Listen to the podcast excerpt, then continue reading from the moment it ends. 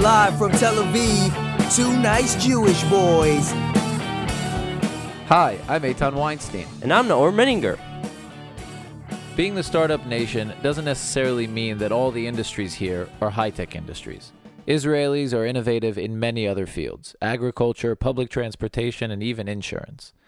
But one of the hottest fields nowadays is without a doubt medtech, which basically means innovation that has to do with the medical and pharmaceutical fields. But all those big words were very far from Shmulik Hess's life just a few decades ago. Growing up as an Orthodox Jew in the religious and ancient city of Tzfat, in Israel's north, his world consisted of Torah and mitzvot. But gradually, something within him led him down a completely different path. A direction which won him an award a few weeks ago in China, recognizing his company, Valen, and its role in assisting in building the Chinese health system. Shmulik is here with us today to talk about his amazing life and career. This podcast is made in cooperation with the Jewish Journal, www.jewishjournal.com. Also in cooperation with Secret Tel Aviv, Israel's largest online social network community in English. Just look for the group on Facebook or visit them at secrettelaviv.com. Subscribe to Two Nice Jewish Boys on iTunes. And if you like the podcast, don't forget to rate us. Hello, Shmulik. Hi, nice to be here. Thank you for coming. Thank you so much for joining us. So, tell us a little bit uh, about the award that you won last week in China. Okay, so the award that I uh, won was actually, I think, defined as one of the 10 people, the 10 people in the economy in Anhui province in China. Anhui province, just to make it uh, make sense a little bit, it's about 70 million Oh, people. Small, small. yeah, small. We're a stop bus, uh, bus stop uh, compared, and um, that was it. It's, it was on, on live television, uh, broadcast live. It was a very interesting and unique experience. So what does that mean? 10 sorry. people in the economy? Like the 10 people The that. 10 most influential people in the economy for 2016. Ah, okay, I see. in the whole of China and uh, not In the just whole no, in the in the Anhui province. in the province Yeah, for in the, the province, province, but yeah. the, but still 70 million, which is based Right. the population of France. Right, something like that. That's huge. Yeah. and when you went there did you realize what's going to happen exactly No, I actually didn't. I was really surprised. I was I was invited, and I you know kind of decided to pay my respects and if they invite me to come. mm-hmm. And when I got into the actually it was done in a very big um, uh studio, a television studio. And when I went in, I was uh, it was like the Oscars. It was red carpets. Yeah. Well, that's what happens when you go to a province with 70 million people. Yeah. You go to a small television studio and there's like two, 300,000 audience members. Right. People running around with the headphones and speakers Yeah. and, and and so what red carpet media big celebrity Everything, everything. The the the hosts of the show apparently are very famous TV celebrities, mainly women, Uh-huh. and it was very interesting, very surprising, and it's exciting because you, you you don't know what to expect, and you just walk in and you're it's like, wow. so what did you receive this award for So actually, our my company, we started off about seven years ago in China, um, and that's how this, the company actually started. Uh, where they came to us, uh, a company, a private company in China, private. Okay, in China, it's very sometimes difficult to know what private is. yeah where the- chinese private yeah, Chinese private. The, the government's always involved, but it was a private. It's a private company. They came to us and they said that we have they have a very big ambition and aspiration to um, um, get or acquire the technology for insulin and produce insulin in China for China. And us as being as biotech experts, we said Mhm. we can do that. The only thing required is you put down a down payment so we can gather a team, build some labs, and get to work. And they said, Wow. okay.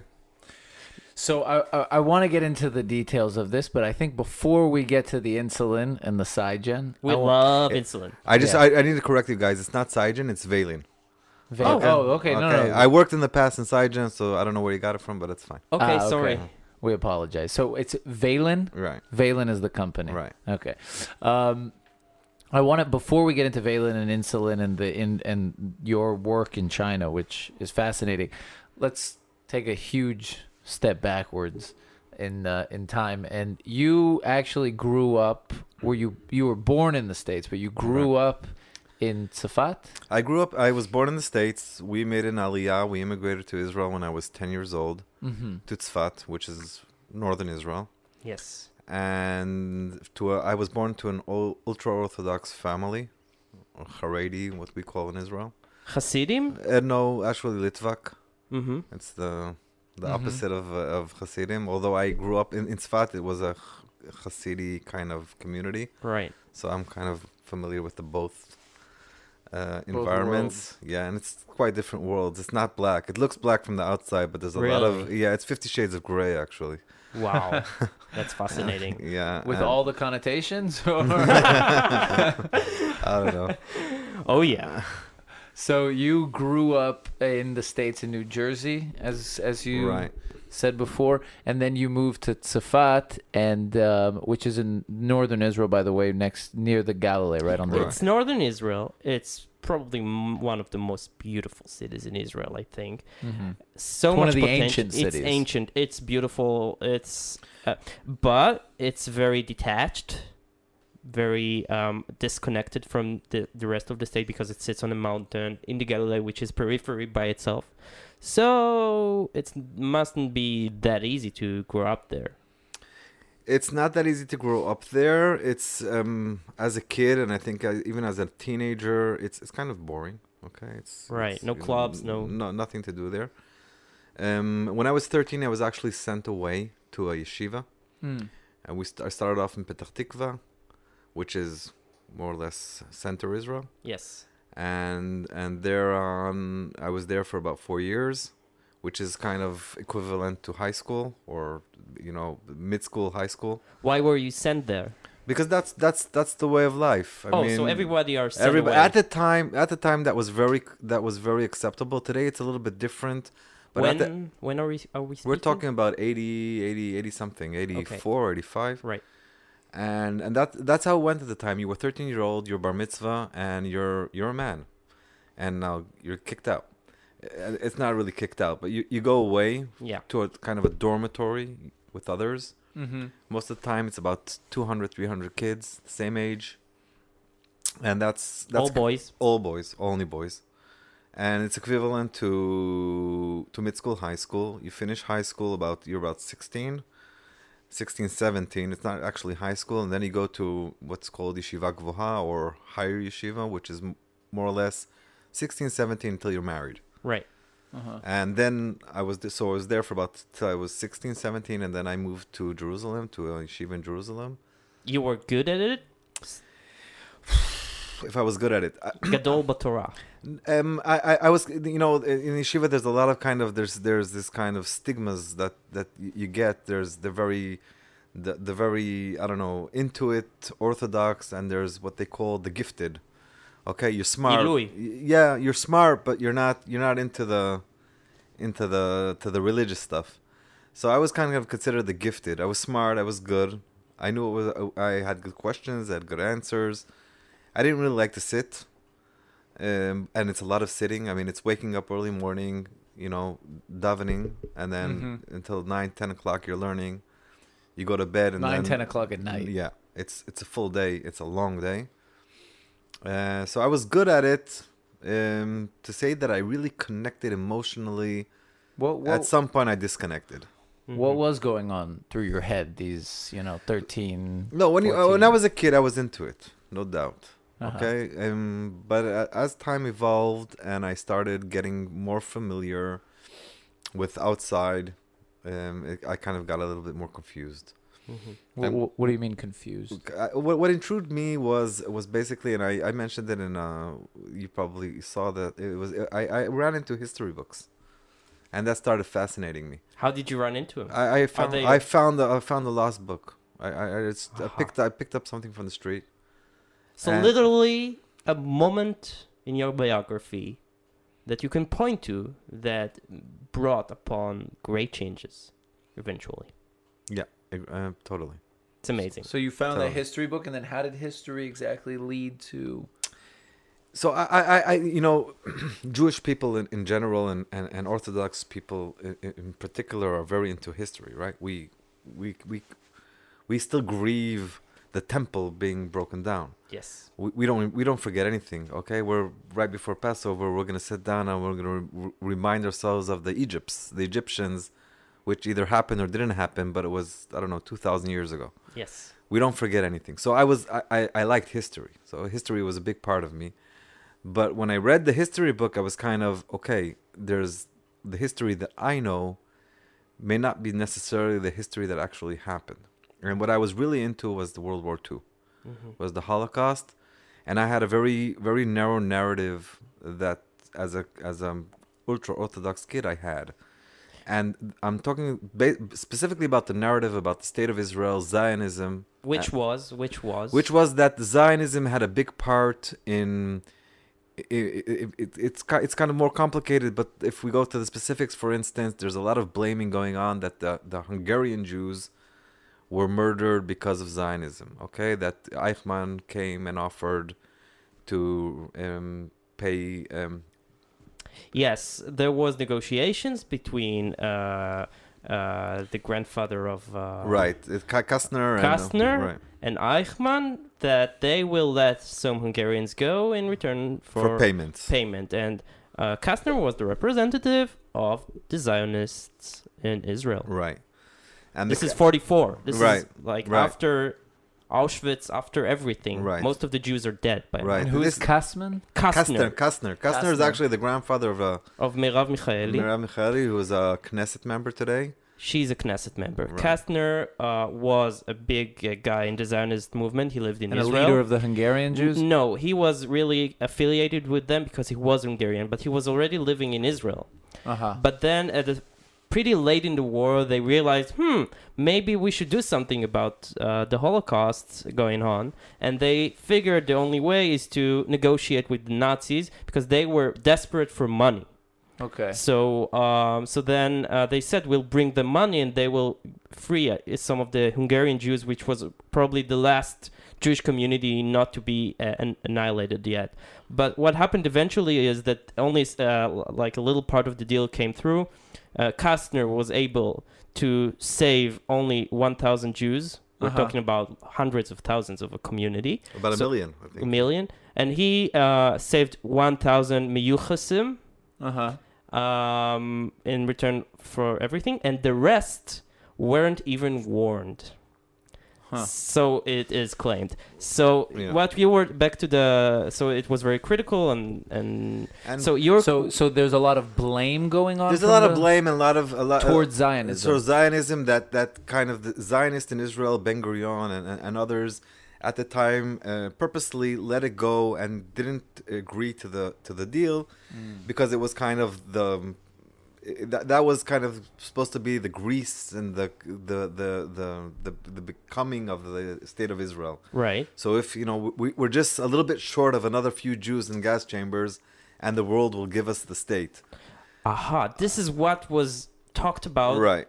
But what about a narrative saying that Zionism is a sin by itself and the Holocaust is the price the Jews paid for thinking about going to Israel?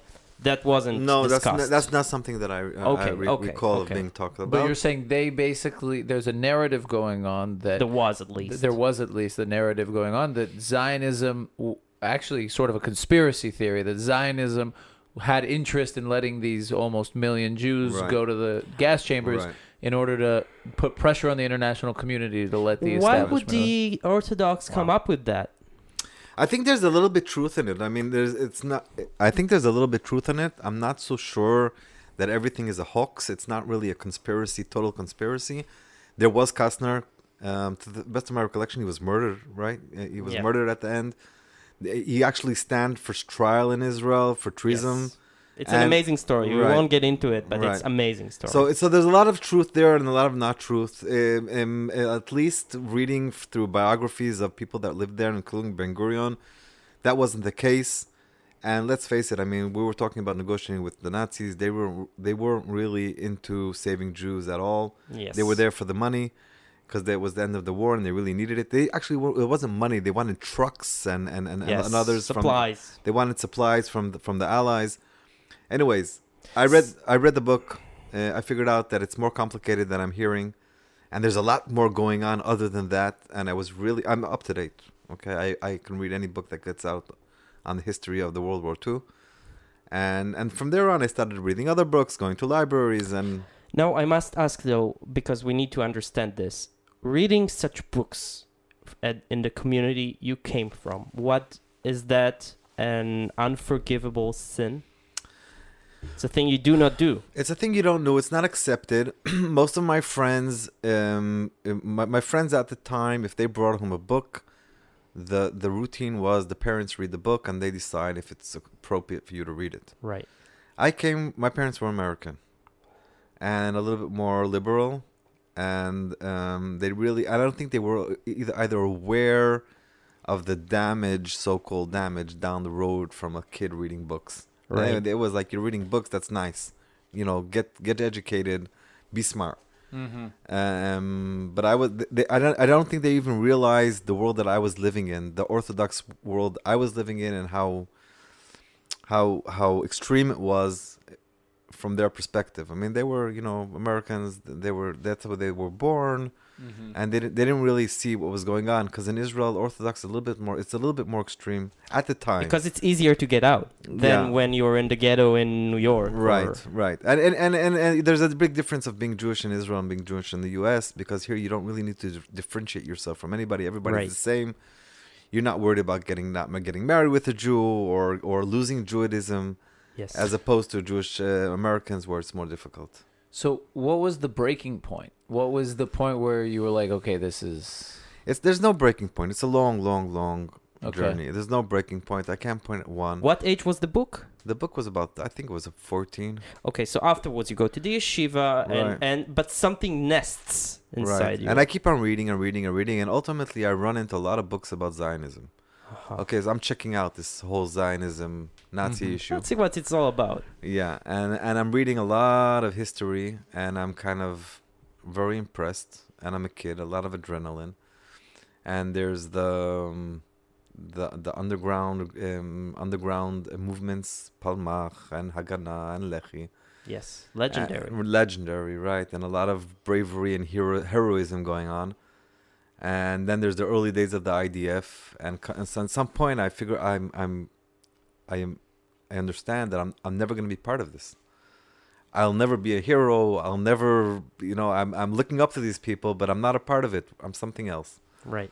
And it starts really, really nesting in me. And at, at one point, I just I say I, I need to, I need to join this issue, and uh, and I decide to join the IDF. That's Uh-huh. that's if you want to call it, that's the breaking point. How Hmm. did you do it? It took me a while. Took me a while. Um, I used to take the bus, go to the drafting point, Uh huh. just you know walk around, see how it looks, and get away. Hmm. For a year, that's what I did. Still more or less. wearing the Yeah, yeah. I didn't do anything. Just, just to, to, you know, to to, to prac- feel it. to practice the routine. uh, You know, where do you go in? Who do you talk to? And just leave. Talk to nobody and just leave. At one point, I had enough courage. I went in. I said, I want to join. And w- and then from there it went really quickly. I mean, they said okay, you know, and I was I was kind of surprised. But two months later, I was with the uh, with the uniform army. and how did your uh, how did your folks take this? My folks took it hard.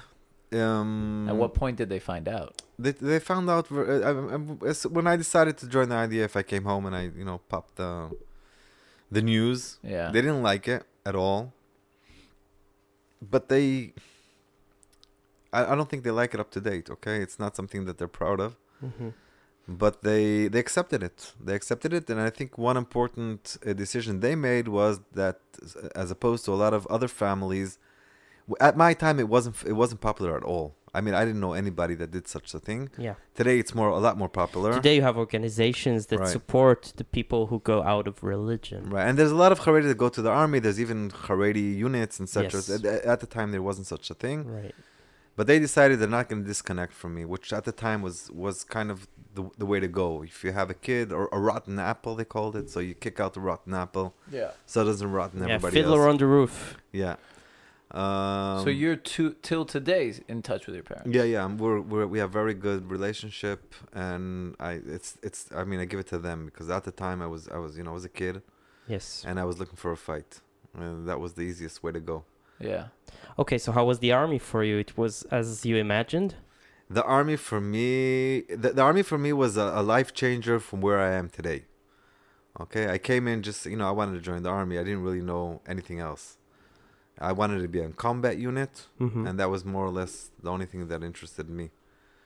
Um, but in the army, I met a lot of very highly educated kids, very smart, very ambitious. the melting pot. the melting pot, and and I figured out, hey, you know, life doesn't really look this way.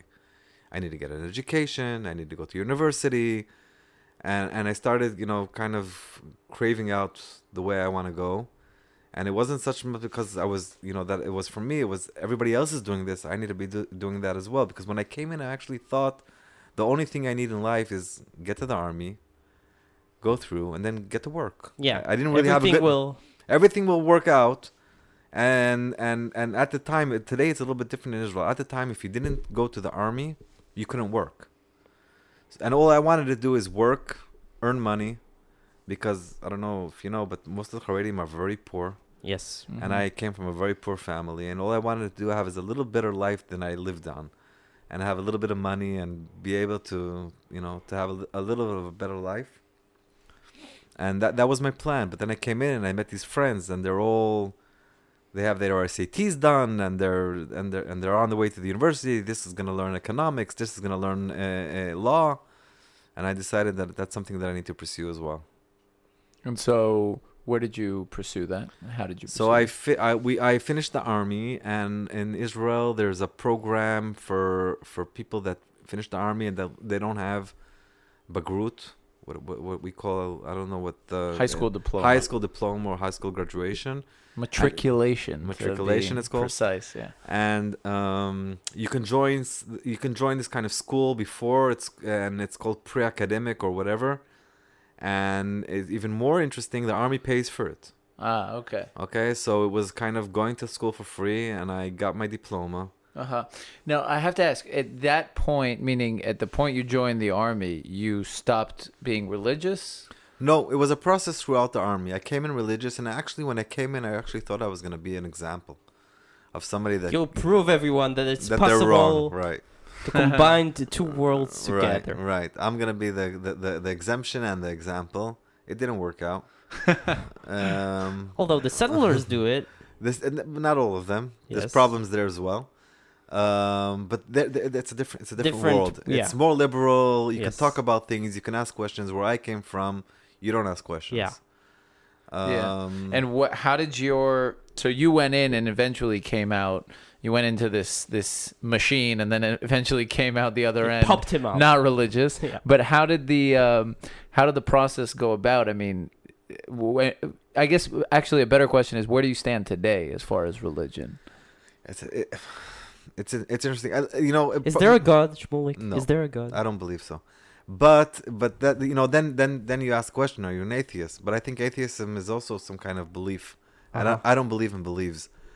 I actually met a religious guy in the in the American in the U.S. embassy in Tel Aviv one day, and we were talking, and he's and we were I don't know for some reason we were sitting one to another, and he said, you know, you're you're not an atheist, you're indifferent.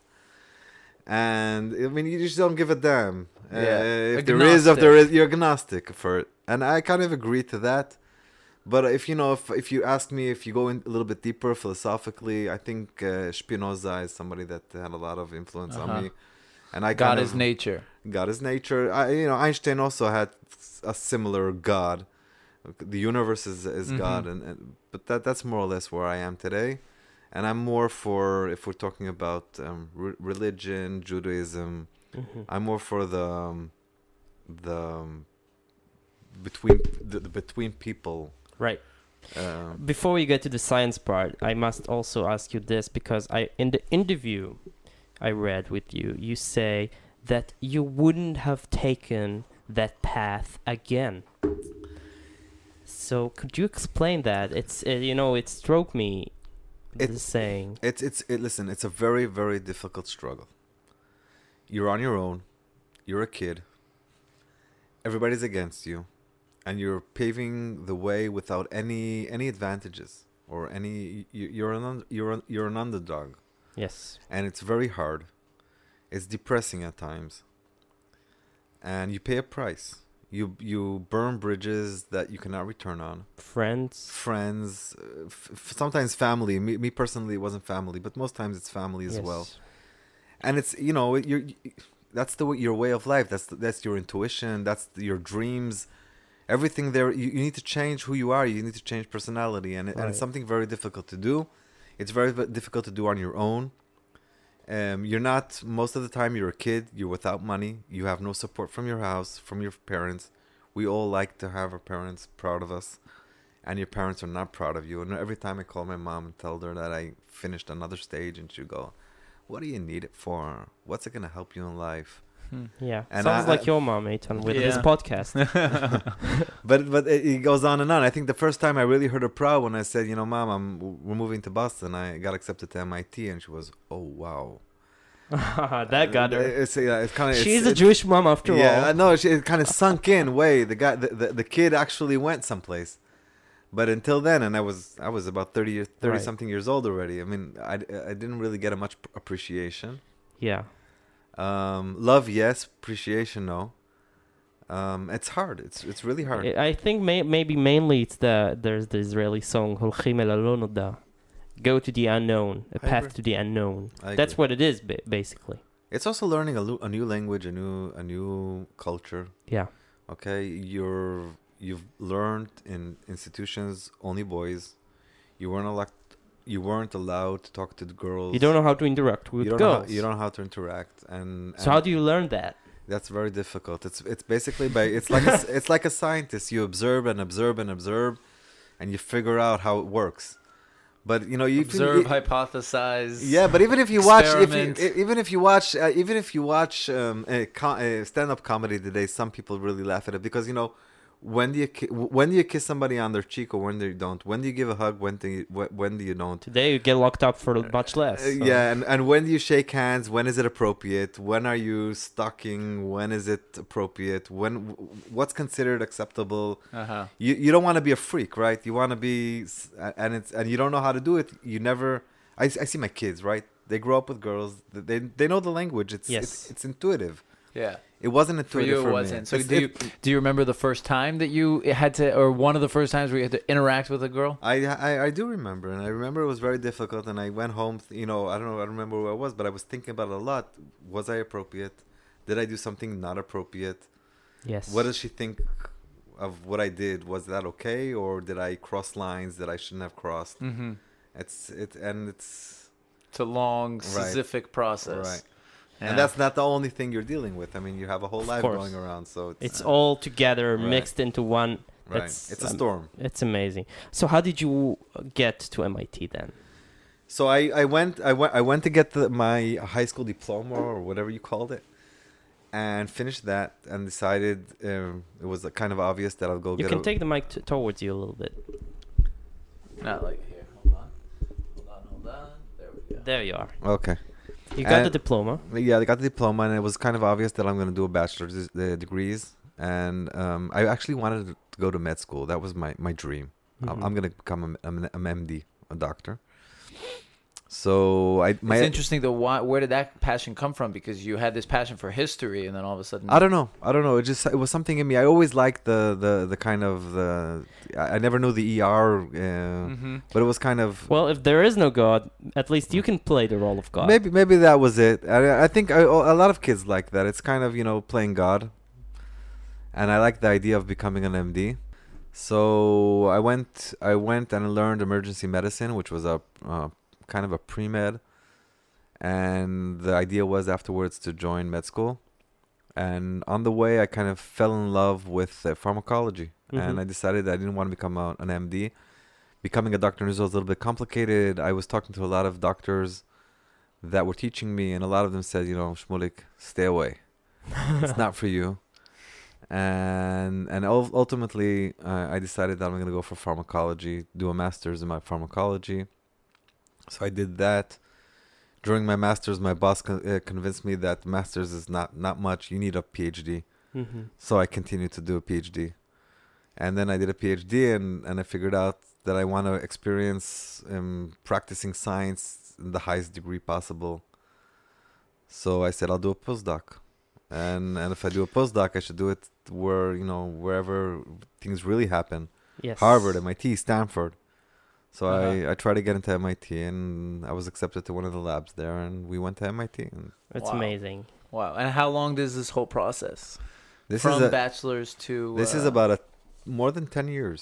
10 years. Yeah, it's a long process. It's a big chunk. And Right. you're in the States the entire time. No, no, I'm here, and then I was in, I, I was in Boston at MIT for three years. Uh, the Bo- Boston was was What- just a postdoc. Right, just a postdoc. The Ah, the okay, I the, the PhD the was in the Hebrew University. Ah, okay.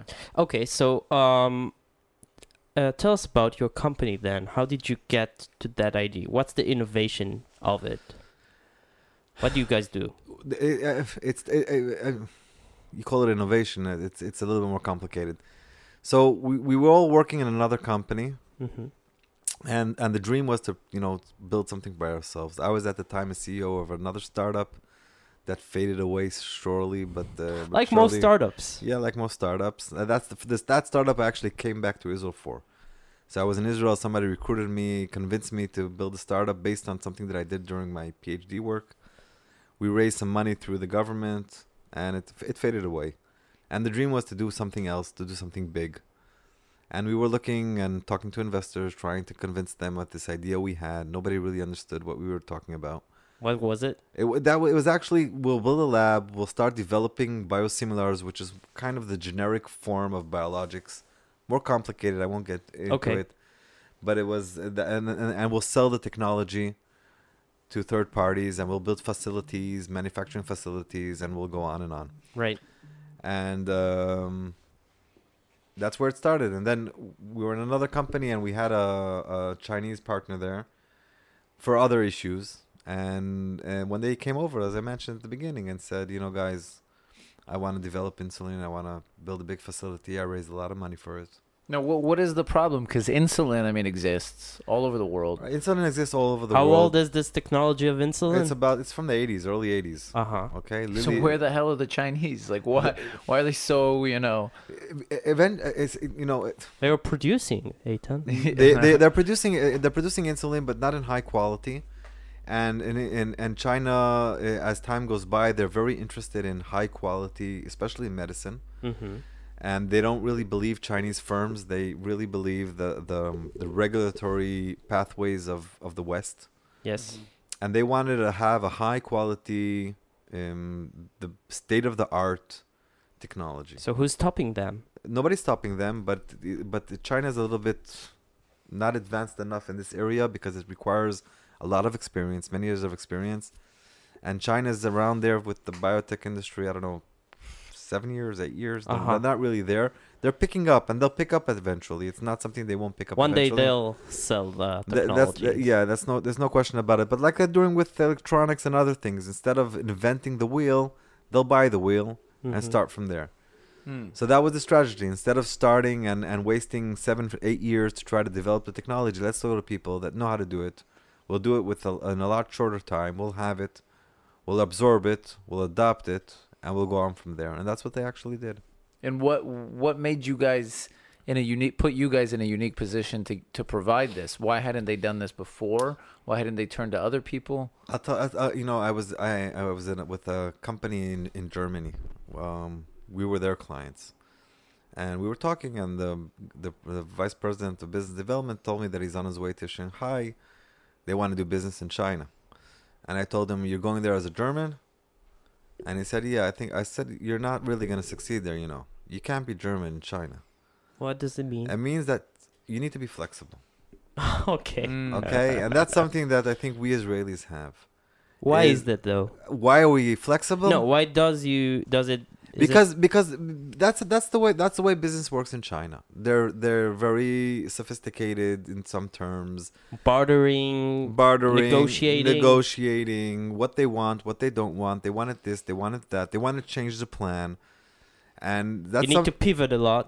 right. And that's something that we Israelis good at. Where I call my, I call myself a spaghetti. Right. I can I can be anything you want. Hmm.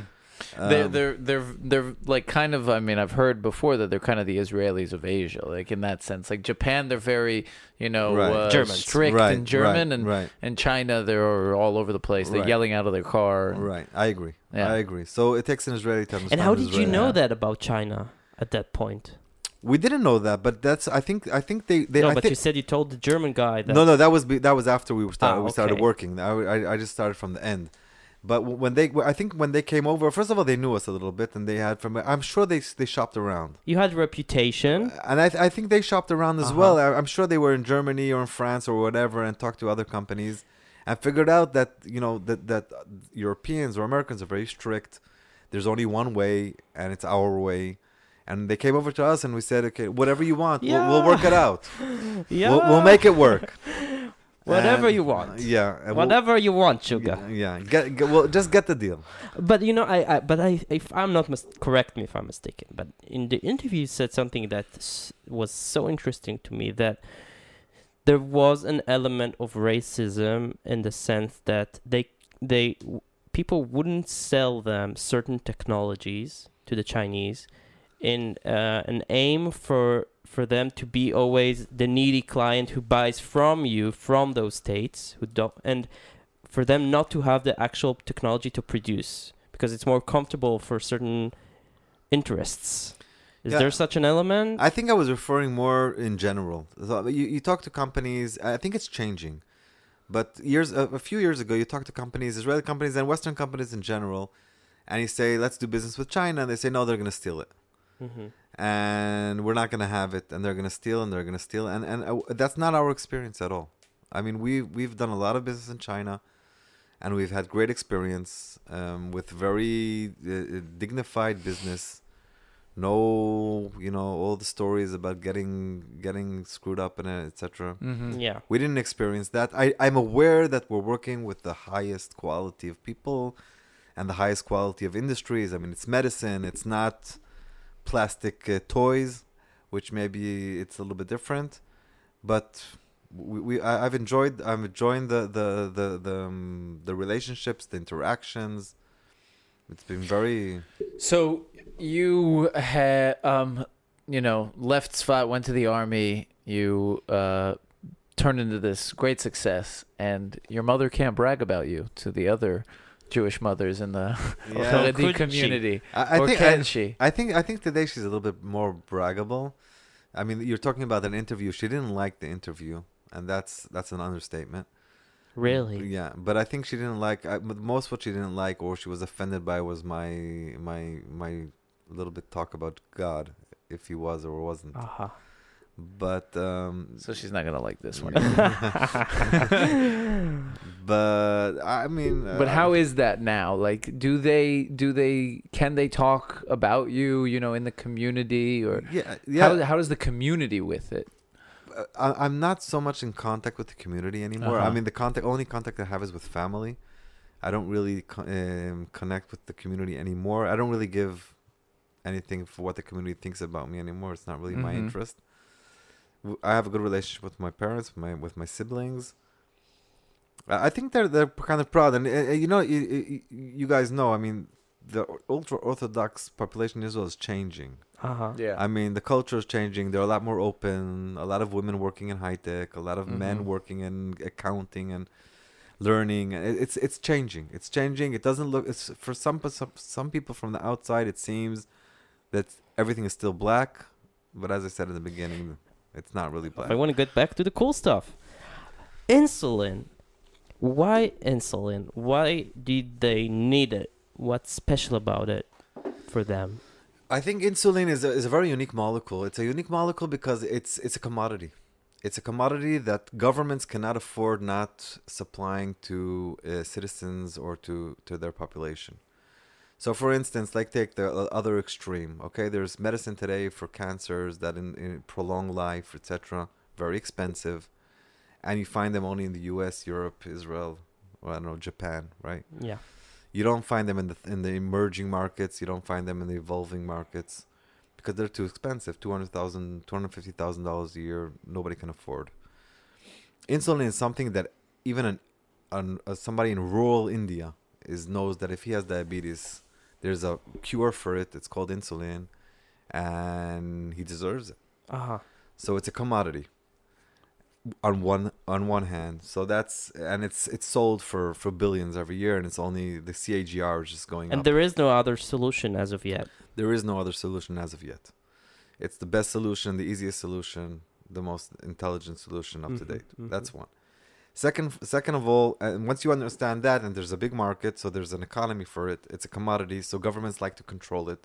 They don't like the the idea of foreign c- companies having the grip on it, and it's a it's a it's a kind of a it's, it's um a jump board to go on into biotechnology and to uh, you know developing Uh-huh. uh, an economy with biotechnology, and for governments and nations like China that are evolving and they have aspirations to rule, you know, rule the world Yes, and have all the technologies within their heart. they hands. do have inspiration to rule the world. They do have it, and That's what you felt as you. anybody. I don't think anybody visiting Beijing understands that they they consider themselves as a superpower Uh-huh. and a dominating superpower. Uh, There's no question about it. And and they want to be one number one economy in the world. And to be number one economy in the world, you need You gotta to, have insulin, you have to have biotechnology. right? And insulin is a step towards biotechnology because it involves all the ne- genetic in genetic engineering and all the processing and every all the complicated issues. so you basically help them establish the insulin uh, manufacturing plant right. there. Right. What was unique, what we did was we actually gave them the recipe, which most companies don't. Can you explain that? Yeah. so Why mo- don't most companies do it? because uh, then that's something that I explained. If you have the recipe, you say, "Why should I give you the recipe?" and you produce it, I'll produce it and sell you Okay. the fi- sell you the final product. It's Like my pancake recipe, basically. right. Uh, It's it's it's you make I more would money. never tell you that. Except Eitan. it's not as useful and not tasty. Okay. No one wants to buy it. But if you open the business right, you would like to sell pancakes. You wouldn't like to sell the recipe of the pancake. True. Right? So if you mo- can get any money for the pancakes or the recipe of the pancakes, you should go for it. okay. That's all I'm saying. yeah, but it, But but I mean, in this day and age that we're in, I mean, don't tho- those kind of things like it seems like like insulin that's such a widespread you know thing. The recipe would just be on the internet Yeah. or Well, something. Apparently not. It Uh-huh. requires a lot of level of experience. I'm not saying that it's impossible, but it requires a lot of level of experience. Uh huh. you knowledge. yourselves experienced and experienced until you reached the final version of insulin, Yeah, right? We, ran, we we we struggled ourselves. We had a good idea of how to do it, but the, you know, it's it's it's a black it's biology. It's a black box. You had to build it from scratch, basically. We we built it almost from scratch. Yes. That's amazing. yeah. Yeah. How 'cause does- isn't isn't insulin? I mean, produced by the body. Like, how do you, you Insulin- Can't you take slaves and just And Take it from the- them. At, at the, the early days, and the early days weren't long ago. It was actually from from pigs, from swines. really? Yeah. Wow. How did it? How did Take- they do it? You take pancreases, uh, pancreatic, uh, f- the slaughter pigs, take their pancreas, and Oh my God. extract uh, insulin from there. It's that not was very kosher. It's not very kosher, but I don't think anybody had a problem when it was medicine. Okay, and then what happened? How and did then they? and then recombinant recombinant technology came in, which is genetic engineering. Okay, taking um um a bacteria or a mammalian cell and actually engineering it. Uh huh. So you take a bacteria, you insert DNA with a certain protein, and you tell the you tell the bacteria when you want it. You give it a, a chemical cue, and you say start producing insulin, like a computer. like a computer. And bacteria has no idea what to do with insulin because it doesn't use insulin, Yes. so it just packs it up in these inclusion bodies. It's a certain called- bac- bacteria. uh, it's it's it's almost all bacteria. You Okay. in in the pharmaceutical industry, you work with very defined bacteria. It's not something that okay, But- everything needs to be very defined and very regulated. But it's it's basically Okay. bacteria. And then this it produces it. It's just like it's all sci-fi to me. So you just It's have amazing, this. You have yeah. this bacteria. You basically program it in a certain way, Right. turn it on, and it just starts making insulin. Right, in the plant, and then you take it.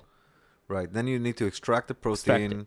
You need to refold it. What's called refolding because a bacteria doesn't know how to. F- you know, proteins. and they're not spaghettis. Write this down. Okay. Write this down. It's more important than the pancake recipe. yeah. But you, you, need, gonna you, need, you need to refold it in a in in a tetranary way that in a 3D structure that that humans recognize. Okay, because proteins don't they act in their their interaction within the body is in a 3D structure Mm-hmm. or even a 4D structure. So you need to refold it, turn it into the 4D structure that we we know it is, Mm-hmm. and then we need to purify it. Okay, because you don't want to get uh, that and some leftovers from the bacteria we work yeah, with. Yeah, some acid or Right. So everything needs to be very purified, uh, extremely purified, 99% purified, purified, and that's that's it. And from there, you Sounds go. to- pretty complicated. it's complicated, And How- you knew all that in theory, how to do it? right?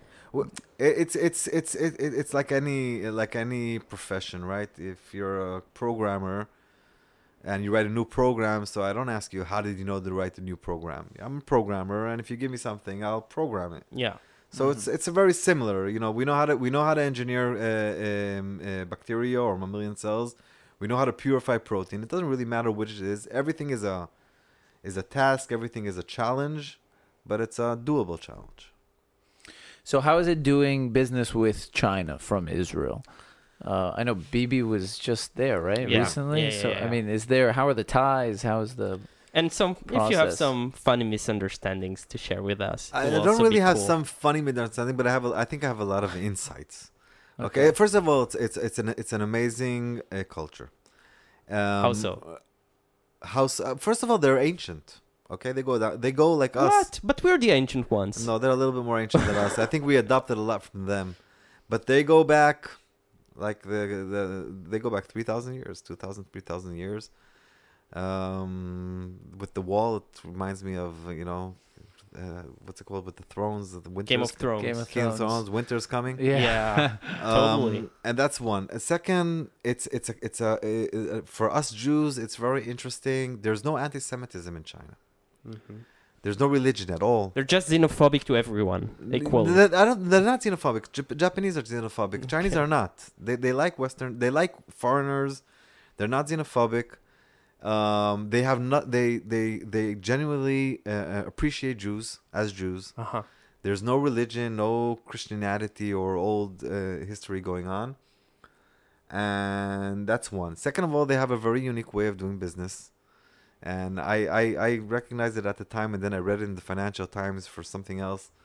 For instance, in China, you sign you sign a contract, right? You negotiate, you negotiate, you negotiate. You sign the contract, and you're sure that's done. We have a Mhm. deal. It's done. And then two weeks afterwards, you'll get an email saying like, uh, you know, section four, we'd like to change it. And you're like, what? We signed the contract. and then I understood that that's only the beginning of the negotiations. Oh, Signing the contract is only the beginning.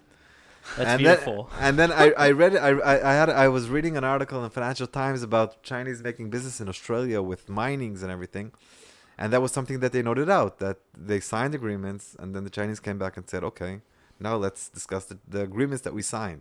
Yeah. so when, do you sign again at the it's end? like a memorandum for them. So what we did was we said we'll take advantage. We- There's parts in the in the agreement that we don't like either, uh huh. right? And we were forced into it because of negotiations. Yeah. That's So- how an Israeli would think. So we want to change some things too. Not only you. That's amazing. and they were like, no, no, no, no, No, no, no, We no. signed. We signed. no, and, over. and they're fine with it. Yeah, no, perfect. That's how we work. great. That's amazing. That is incredible. In in Japan, I was recently in Japan, and then I spoke with my uh, my boss. Actually, was worked there for many years, and he was explaining to me uh, something that happens there. They don't even sign contracts. Apparently, they have in Japan this just a agreement between Japanese. Actually, with foreigners they do, but one thing that they do there is they just they it's it's they come to an agreement verbally. If they can't come to an agreement, they talk some more, but there's no contracts involved. It's funny how there, there's this huge like distinction between these cultures. In China, they just that contracts have no meaning whatsoever. I guess. They have a meaning. They respect them, Yeah. but they're open for negotiations.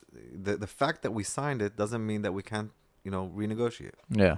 So, what is your company's, if you can tell us, next big challenge? So we actually did a little bit of a. We start as I said, we started off with with with biosimilars, which is the, the generic of biologics. In general, your, your business model is that we sell, we produce a well-known p- technology and sell the knowledge, right? That was that was that's how we started off. About three years ago, we decided that um, as when we realized that the big pharma are entering our area, Yeah. and and it, it won't take a long time where we'll get stumped over and kicked out.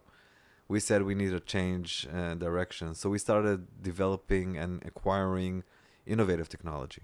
We patented what we call innovation, Yes. and developing drugs from scratch Mm-hmm. for for unmet needs, um, unmet diseases, etc. And that's where we started off at acquiring technology from universities, acquiring a few companies, and today we have at least three projects going on in parallel that we plan to take them all the way through Right. clinical trials, etc. One for autoimmune disease, one for bleeding, not only bleeding for intracranial hemorrhage. We Inter what? intracranial hemorrhage. Like, Like in, bleeding in in the, the head. head. right, bleeding in the head. Like we had two prime ministers that Yes. that died from that. oh, Pa- Peres, and Sharon. Exactly. Yeah, and Arik Einstein also. Right, and Arik Einstein, uh, which is a famous singer. Yes. Um, How does it work, that medication? it, it, it stops it's it, there's there's a dual effect there. I don't want to go i don't want to get people into the science too much where it gets complicated but it basically does two things. First of all it stops the bleeding one. You you give it after? Once once you're diagnosed that you have you have a you you have a, a stroke and the stroke is a hemorrhagic stroke and hemorrhagic stroke is only 15% of strokes. Most of them are are clots. Yes and but if you're bleeding and you get you get this medication it's it, it kind of helps the body do what it does when it's ble- when it, when it's bleeding so when we bleed uh, the body itself knows how to form clots and stop the bleeding Right. and you know push something through the the, the the the kid with the finger in the in the hole yes Yeah, yeah. but what happens is that the the the the the, um, the coagulation system in, in in the blood knows how to fight that because it doesn't like clots. So when it sees a clot, it dissolves the clot quickly because if we clot, we'll die very quickly. yes So it, so there's some cases where the body doesn't really know what it's doing. At, at one at one it's bleeding, so it clots, and then it stops the clotting. It's confused. So what we have, so what our uh, uh, molecule does is it actually helps the clot form and stops the the the other factors of dissolving the Uh-huh. clot. So it's like a traffic cop, kind right. of. Uh, It's it's more like you know you know that you have you know that you have this gel this gel gels that you put in in tires. Uh-huh. yes bikes. yes yes When there's a hole, it gets uh, it- Immediately. uh, right. Uh, yeah, Yeah. yeah, yeah. Something like that. That's or or a traffic cop, but Right. whatever, you know. So that's so that's what it's supposed to do, and it's supposed to stop bleeding. We have very nice results in animals, of course, but in Uh-huh. animals, it's not. That's nice to have, but I don't know if you know, um, animals don't die from stroke. They don't die from cancer. really So they don't die from cancer There, there, there there is no such thing cancer in in rodents, for instance. Mice don't have cancer. dogs do though Dogs do. So what do they? Rodents don't. They have other illnesses, They viruses, have all, all other. they get impotence I don't know. rats. No. I No. think maybe. Okay but um but they they don't have cancer and th- th- Bastards.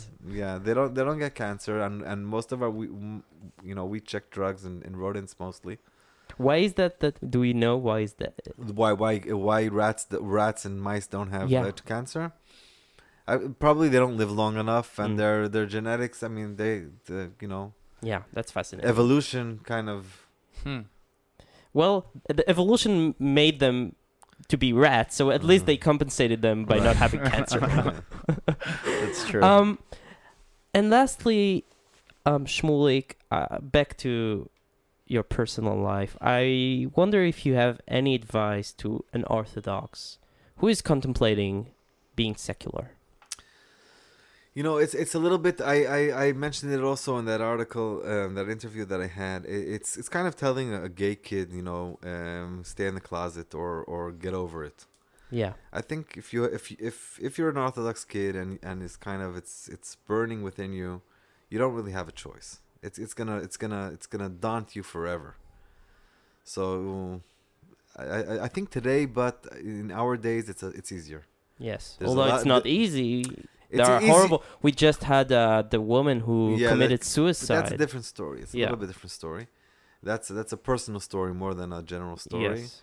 Um, it, it's difficult. I'm not saying it's not. It's easier than uh, when it was in my days. There's a little bit of infrastructure to support. There's you. infrastructure. There's organizations. There's people. Um, and but uh, I think the most important thing I can say is that if it's really really burning within you, it's not something that you really think it's cool to see movies or cool to see girls. That's that's not a Mhm. that's not a good. Although it is cool.